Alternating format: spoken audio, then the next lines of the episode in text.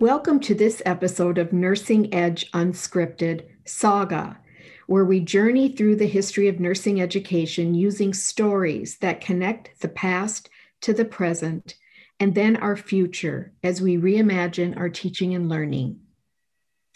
April is the birth month of Dorothea Dix, born on April 4th in 1802. Dorothea is remembered for her work in advocating for the needs of the mentally ill.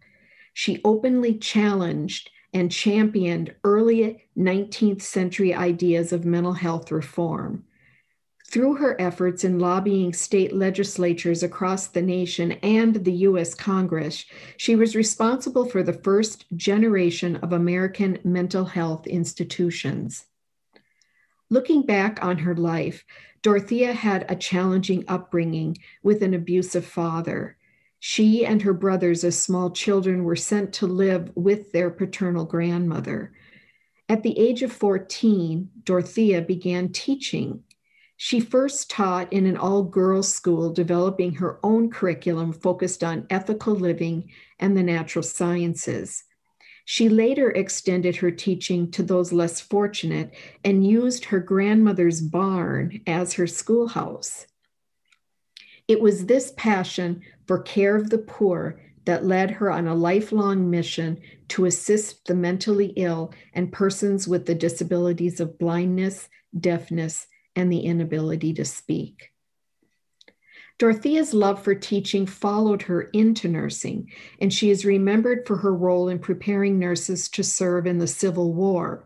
She was designated as the superintendent of Army nurses for the Union Army.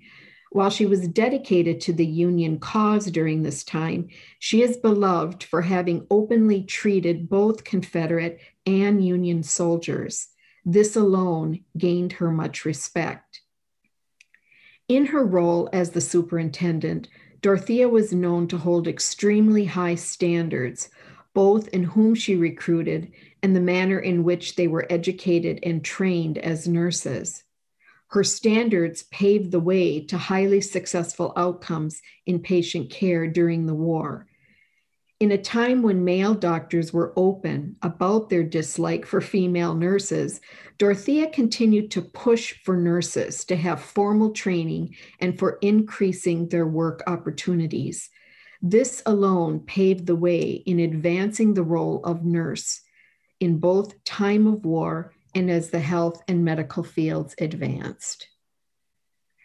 At the end of the war, Dorothea was formally recognized for her phenomenal work and service with two national flags the care, succor, and relief of the sick and wounded soldiers of the United States on the battlefield, in camps, and hospitals.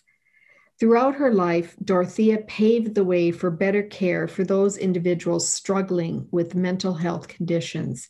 She was instrumental in founding the first public mental health hospital in Pennsylvania, known as the Harrisburg State Hospital. She then founded and expanded more than 30 hospitals that were focused on treating mental health. She fought tirelessly for reform in this area of healthcare and constantly challenged the ideas, writings, and philosophical perspectives of that time that believed these conditions could not be cured or treated. Her efforts on behalf of the mentally ill helped create dozens of new institutions, not only in the US, but in Europe. She changed not only people's perceptions of mentally ill individuals, but the manner in which they were treated moving forward. Dorothea Dix died on July 17, 1887. She was later inducted into the National Women's Hall of Fame in 1979.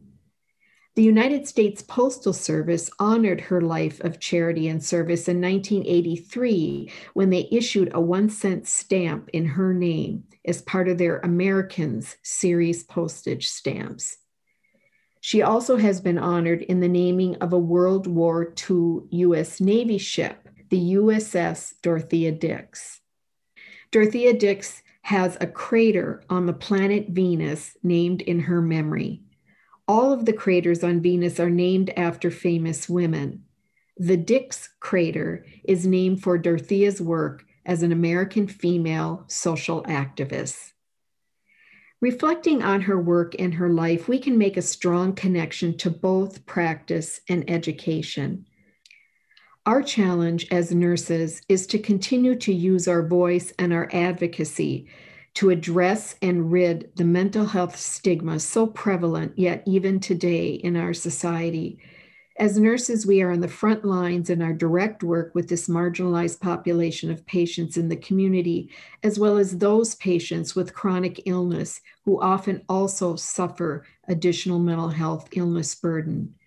Nurses are in a primary position to recognize and advocate for the best level of care.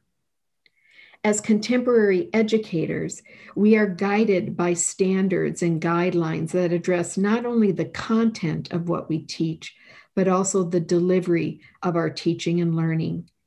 Nursing education is in a dramatic time of change.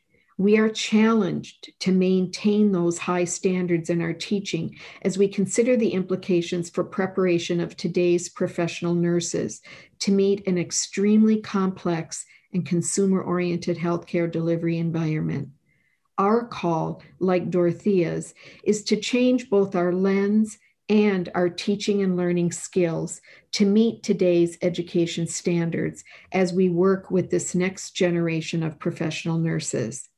This includes ensuring that our learners are prepared to address mental health needs across the lifespan and the stigmas that lead to discrimination and disrupt the flow of care. Dorothea Dix is quoted as having once said, quote, in proportion as my own discomfort has increased, my conviction of necessity to search into the wants of the friendless and affiliated has deepened. If I am cold, they too are cold. If I am weary, they are distressed. If I am alone, they are abandoned. Unquote. Let us not abandon her work and remember these words as we meet the challenges of nursing education and practice today. Dorothea Dix, author, teacher, reformer, our champion for high standards in the delivery of mental health nursing practice and in the education of our future professional nurses. And so the saga continues. And may our saga continue as we bring to a close this episode of Nursing Edge Unscripted Saga. Thank you for joining us. And remember, good teaching doesn't just happen. Find your fit, push the boundaries, and celebrate the ahas.